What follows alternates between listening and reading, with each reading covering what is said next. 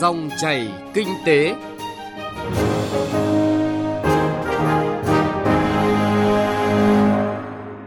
Các biên tập viên Thành Trung và Hà Nho xin kính chào quý vị và các bạn. Trong chương trình Dòng chảy kinh tế hôm nay, thứ ba ngày 29 tháng 12, có những nội dung chính sau đây. Chính phủ đặt mục tiêu GDP 2021 thêm ít nhất 0,5 điểm phần trăm lên mức 6,5%. Nhìn lại việc triển khai các gói hỗ trợ doanh nghiệp bị ảnh hưởng bởi dịch bệnh COVID-19 trong năm 2020. Phần cuối chương trình trong chuyên mục chuyện thị trường, phóng viên Đài Tiếng nói Việt Nam phản ánh về thị trường bất động sản đang được kiểm soát tốt và phát triển đúng hướng. Mời quý vị và các bạn cùng đón nghe. Trước hết là một số thông tin kinh tế nổi bật. Thủ tướng Chính phủ vừa ký quyết định số 37/2020 thành lập Sở giao dịch chứng khoán Việt Nam. Sở được tổ chức theo mô hình công ty mẹ, công ty con trên cơ sở sắp xếp lại Sở giao dịch chứng khoán Hà Nội và Sở giao dịch chứng khoán Thành phố Hồ Chí Minh. Vốn điều lệ của Sở giao dịch chứng khoán Việt Nam là 3.000 tỷ đồng. Theo báo cáo của Ủy ban nhân dân thành phố Hà Nội, tổng sản phẩm trên địa bàn quý 4 năm nay của thủ đô tăng trưởng bứt phá so với các quý trước, đạt mức 5,77%, tính chung GRDP năm nay của Hà Nội ước tăng 3,98%, cao gấp khoảng 1,5 lần mức tăng của cả nước. Theo báo cáo từ Tổng cục Thống kê, Bộ Kế hoạch và Đầu tư, tổng vốn đầu tư nước ngoài vào Việt Nam tính đến ngày 20 tháng 12 năm nay, bao gồm vốn đăng ký cấp mới, vốn đăng ký điều chỉnh và giá trị góp vốn mua cổ phần của nhà đầu tư nước ngoài đạt 28,5 tỷ đô la Mỹ, giảm 25% so với cùng kỳ năm ngoái. Năm 2020, cả nước có 134.940 doanh nghiệp thành lập mới, song cũng có tới 101.700 doanh nghiệp tạm ngừng kinh doanh có thời hạn, ngừng hoạt động chờ làm thủ tục giải thể và hoàn tất thủ tục giải thể, tăng 13,9% so với năm ngoái. Dịch COVID-19 được kiểm soát tốt ở trong nước. Hiệp định Thương mại Tự do Việt Nam và EU được thực thi nên sản xuất công nghiệp trong quý 4 năm nay tăng 4,8% so với cùng kỳ năm ngoái. Tính chung cả năm 2020, giá trị tăng thêm ngành công nghiệp tăng 3,36% so với năm 2019. Theo Bộ Nông nghiệp và Phát triển Nông thôn, triển khai chương trình mỗi xã một sản phẩm ô cốp năm 2020, các địa phương đánh giá phân hạng và công nhận 3.200 sản phẩm, vượt 800 sản phẩm so với kế hoạch đề ra. Hội đồng ô cốp cấp quốc gia đang tổ chức đánh giá phân hạng, xem xét xếp hạng 43 sản phẩm 5 sao. Với 100% đại biểu có mặt tán thành, Hội đồng Nhân dân thành phố Hà Nội đã thông qua nghị quyết về đề án hỗ trợ doanh nghiệp nhỏ và vừa giai đoạn 2021-2025 và quy định một số chính sách, nội dung, mức chi hỗ trợ doanh nghiệp trên địa bàn thành phố Hà Nội. Trong 5 năm tới, thành phố Hà Nội đặt mục tiêu có thêm 150.000 doanh nghiệp thành lập mới.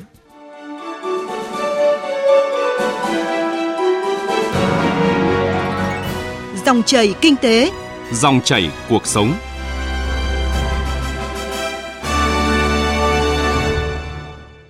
Thưa quý vị và các bạn, hội nghị trực tuyến chính phủ với địa phương tới 63 điểm cầu trong cả nước, tổng kết nhiệm vụ năm 2020, nhìn lại cả chặng đường 5 năm và đề ra nhiệm vụ giải pháp chủ yếu để hoàn thành các mục tiêu phát triển trong năm 2021 cũng như các năm tiếp theo đang diễn ra tại Hà Nội.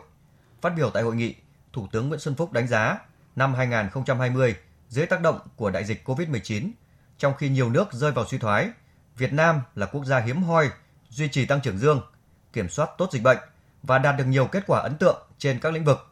Tổng hợp của phóng viên Đài Tiếng nói Việt Nam. Dẫn chứng một số đánh giá của các tổ chức quốc tế như theo tính toán của IMF, quy mô kinh tế nước ta giờ đây đã đạt hơn 340 tỷ đô la Mỹ, đứng trong top 40 nền kinh tế lớn nhất thế giới. Tạp chí Nhà kinh tế của Anh xếp Việt Nam trong top 16 nền kinh tế mới nổi thành công nhất thế giới. Còn theo số liệu của Ngân hàng Thế giới World Bank, với tăng trưởng kinh tế bình quân 6,8% một năm trong giai đoạn 2016-2019, Việt Nam nằm trong top 10 quốc gia tăng trưởng cao nhất thế giới. Theo Thủ tướng Chính phủ Nguyễn Xuân Phúc, tăng trưởng GDP có nhiều ý nghĩa vì phía sau đó là những nỗ lực bền bỉ của những ngày lao động cần cù, vất vả của người dân, doanh nghiệp và cả hệ thống chính trị. GDP không tính đến tuổi thọ và sức khỏe của người dân, không đo lường được sự tận tụy cống hiến của cán bộ công chức viên chức, không đong đếm được tình người trong bão lũ ở miền Trung và đại dịch COVID-19 vừa qua và không thể phản ánh đầy đủ được bản chất tốt đẹp của chế độ ta. Đó là lý do chính phủ bổ sung nhiều tiêu chí khác, nhất là việc làm và thu nhập vai trò của kinh tế tư nhân đang từng bước được khẳng định là một động lực quan trọng của đất nước như tinh thần nghị quyết 10 của Ban chấp hành Trung ương khóa 12. Trong ngoại thương nhờ nhiều hiệp định FTA, Việt Nam đã không quá tập trung vào một vài thị trường truyền thống, đồng thời chú trọng hơn nữa thị trường trong nước. Bên cạnh đó, thu ngân sách nhà nước cũng đạt kết quả ấn tượng, cơ bản đạt mục tiêu đề ra, trong khi đó chi ngân sách nhà nước chặt chẽ hơn, tiết kiệm, hiệu quả hơn. Chính phủ đặt mục tiêu phấn đấu tăng trưởng GDP năm 2021 là 6,5% và đặt mức tăng cao hơn nữa trong các chỉ tiêu về kinh tế. Về dự kiến phương hướng nhiệm vụ thời gian tới, Phó Thủ tướng Thường trực Chính phủ Trương Hòa Bình cho biết, năm 2021 có ý nghĩa đặc biệt quan trọng là năm tổ chức Đại hội đại biểu toàn quốc lần thứ 13 của Đảng, bầu cử Quốc hội khóa 15 là năm đầu tiên thực hiện kế hoạch phát triển kinh tế xã hội 5 năm 2021-2025 và chiến lược phát triển kinh tế xã hội 10 năm 2021-2030 dự báo tình hình thế giới, khu vực tiếp tục diễn biến phức tạp, khó lường. Vì thế, nhiệm vụ của năm 2021 và thời gian tới là rất nặng nề, đòi hỏi các cấp các ngành, cộng đồng doanh nghiệp và nhân dân cả nước cần tiếp tục đổi mới tư duy, hành động quyết liệt hơn, hiệu quả hơn, vượt qua khó khăn, biến thách thức thành cơ hội.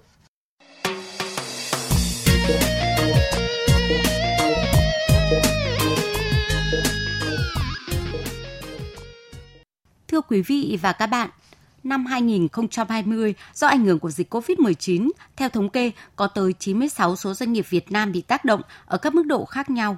Đến hết tháng 11 có 190 doanh nghiệp rút lui khỏi thị trường, bao gồm 44.440 doanh nghiệp đăng ký tạm ngừng kinh doanh có thời hạn, tăng 59,7% so với cùng kỳ của năm ngoái. Ngay từ quý 1 đầu quý 2, các gói hỗ trợ của chính phủ từ chính sách tài khóa và tiền tệ như giãn nộp thuế, chỉ đạo các ngân hàng thương mại cơ cấu lại nợ cho doanh nghiệp là khá kịp thời nhưng những gói hỗ trợ trực tiếp trong lúc doanh nghiệp thực sự cần cấp cứu lại gần như ách tắc. Đây là vấn đề cần được thẳng thắn nhìn nhận để thực hiện có hiệu quả hơn trong thời gian tới. Bài viết của phóng viên Thành Trung sẽ làm rõ hơn về vấn đề này. Dịch COVID-19 bùng phát từ đầu năm 2020 đã ảnh hưởng sâu rộng tới hoạt động sản xuất kinh doanh của các doanh nghiệp Việt Nam. Nhằm giúp các doanh nghiệp vượt qua khó khăn do đại dịch, chính phủ và các bộ ngành địa phương đã ban hành nhiều chính sách hỗ trợ. Cụ thể, đã có đến gần 100 văn bản từ cấp trung ương đến địa phương quy định về các chính sách hỗ trợ trong nhiều lĩnh vực như giá dịch vụ, tiền thuê đất, thuế, phí, lệ phí, vốn tín dụng, lao động, bảo hiểm xã hội, vân vân. Có thể nói, phản ứng của chính phủ là kịp thời và bám sát tình hình thực tế. Vậy tại sao rất ít doanh nghiệp tiếp cận được với các gói hỗ trợ? Vấn đề là ở hai chữ quy trình. Tính đến tháng 10, gói hỗ trợ an sinh xã hội mới giải ngân được 11.000 tỷ đồng, tương ứng với 17,7% một tỷ lệ rất thấp.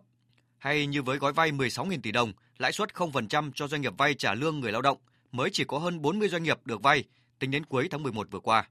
Cái hỗ trợ ờ, cần thiết nhất của doanh nghiệp bây giờ là những cái khoản vay và những cái khấu trừ thuế và thị trường không phải tôi mà rất nhiều các doanh nghiệp bạn bè đối tác của tôi cũng rất là quan tâm đến việc làm thế nào để tiếp cận những cái nguồn vốn này những cái gói hỗ trợ này đến từ chính phủ đến từ các cơ quan nhà nước để chúng tôi không phải đi loay hoay và luôn luôn đi tìm câu hỏi là không biết tìm nguồn vốn ở đâu. Mặc dù rất là rõ ràng rằng là chính phủ và nhà nước cũng đã rất là quan tâm và hỗ trợ về vấn đề này.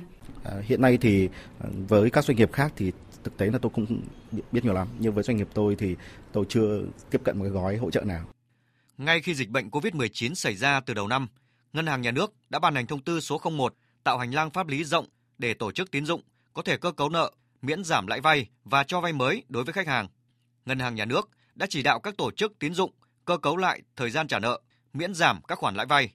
Cùng với đó, các ngân hàng cũng thực hiện giảm phí thanh toán, sẵn sàng nguồn vốn cho các doanh nghiệp có nhu cầu vay mới nhằm thúc đẩy hoạt động kinh tế trở lại.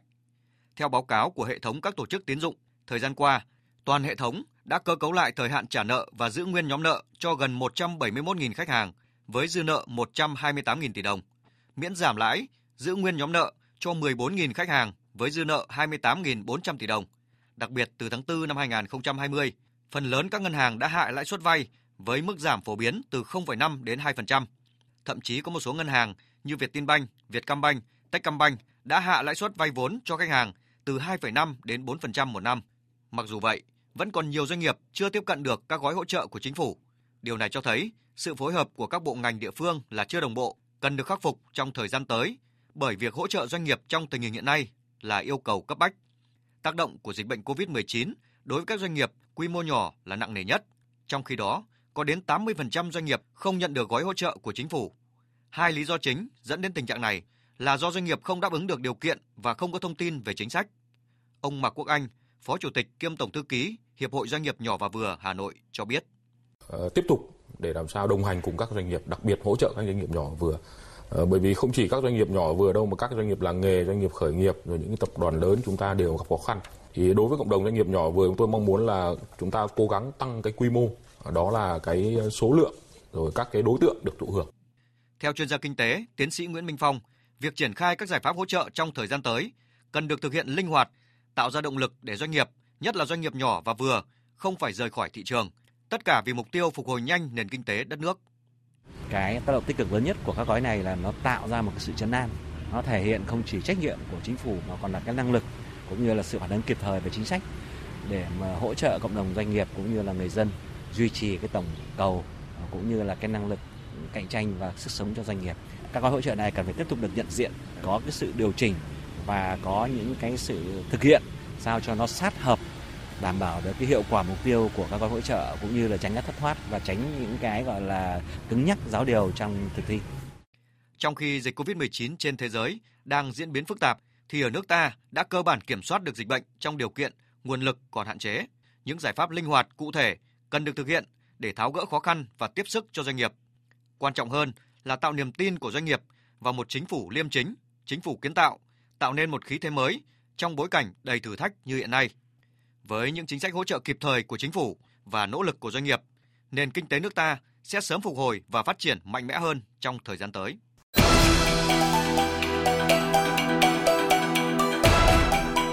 Chuyện thị trường Thưa quý vị và các bạn, năm 2020 đang đi đến những ngày cuối cùng. Mặc dù chịu ảnh hưởng của đại dịch COVID-19, nhưng lĩnh vực nhà ở và thị trường bất động sản vẫn đạt được những kết quả tích cực. Điểm nổi bật là không còn các biểu hiện cực đoan như phát triển nóng, bong bóng hoặc trầm lắng suy thoái. Càng về cuối năm, thị trường càng cho thấy những dấu hiệu phục hồi mạnh mẽ, ghi nhận của phóng viên Thành Trung. Theo đánh giá của Bộ Xây dựng, thị trường bất động sản nước ta ngày càng phát triển, mở rộng cả về quy mô, loại hình, số lượng dự án, quy mô dự án và chất lượng dự án. Chỉ trong 3 tháng qua, cả nước đã có 295 dự án với 125.400 căn hộ nhà ở thương mại được cấp phép và gần 1.300 dự án đang được triển khai xây dựng. Theo tổng hợp từ 56 trên 63 tỉnh thành phố, số lượng nhà ở đủ điều kiện bán trong quý 3 tăng mạnh. Tổng số nhà ở đủ điều kiện được bán tăng khoảng 82% so với quý trước. Nhiều địa phương trên cả nước, nguồn cung nhà ở có xu hướng tăng so với quý trước và cùng kỳ năm 2019. Nguồn cung tăng, sức hấp thụ của thị trường cũng tốt khi có đến hơn 36.880 giao dịch bất động sản thành công.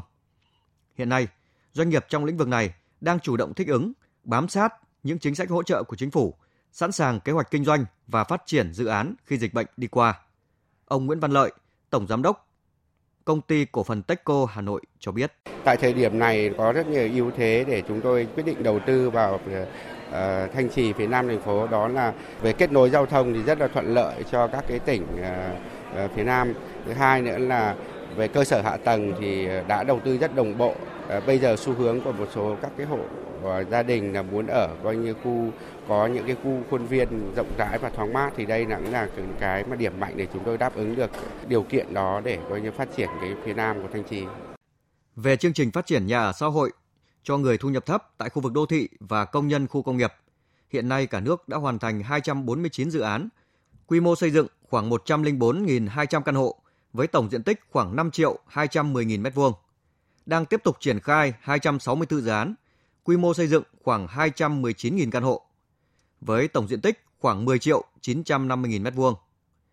Mặc dù việc phát triển nhà ở xã hội đã đạt được một số kết quả nhất định, tuy nhiên, với tổng diện tích hơn 5,21 triệu m2 nhà ở xã hội đã xây dựng thì mới chỉ đạt được khoảng 41,7% so với mục tiêu đề ra trong chiến lược phát triển nhà ở quốc gia đến năm 2020.